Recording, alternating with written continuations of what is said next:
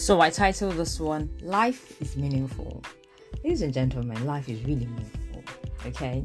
Um yeah, because of religion, there's a lot of conversation around afterlife. Oh, but however we live on this earth, you know, tells us of how we'll be planning our afterlife.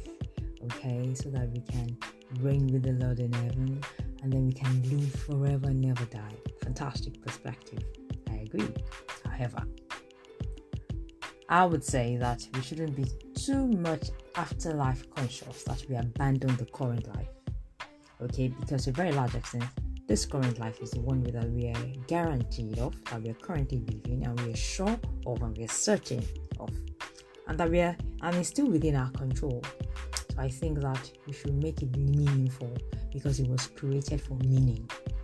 Do you understand? Um, many people say, "Oh, if they don't live this life well, when when they come back again, they will live a better one. I would say that because you're still here and there's still time and you're certain of this of coming that you're here now, make the use that plan that you're having for a second return, use it for the now, for the few and the many years and days you still have on earth.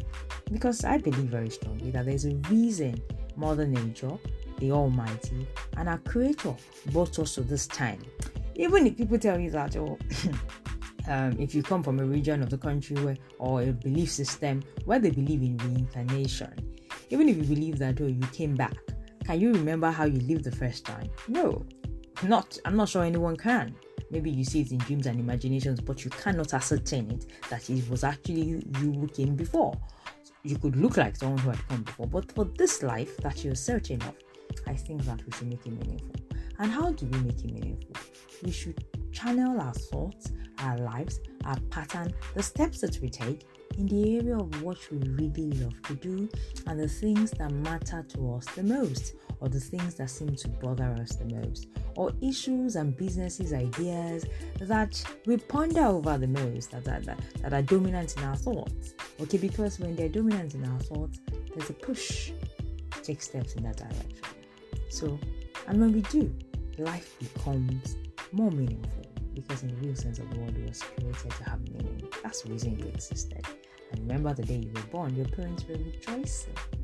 There was there's no individual born in this earth that there was no people didn't rejoice. That the, that you were even birthed successfully. Whoever birthed you would have shouted for joy, irrespective of the circumstances around the birth, the birthing. So thank you very much for listening as we together channel our lives to make it more meaningful than it was, than it was yesterday.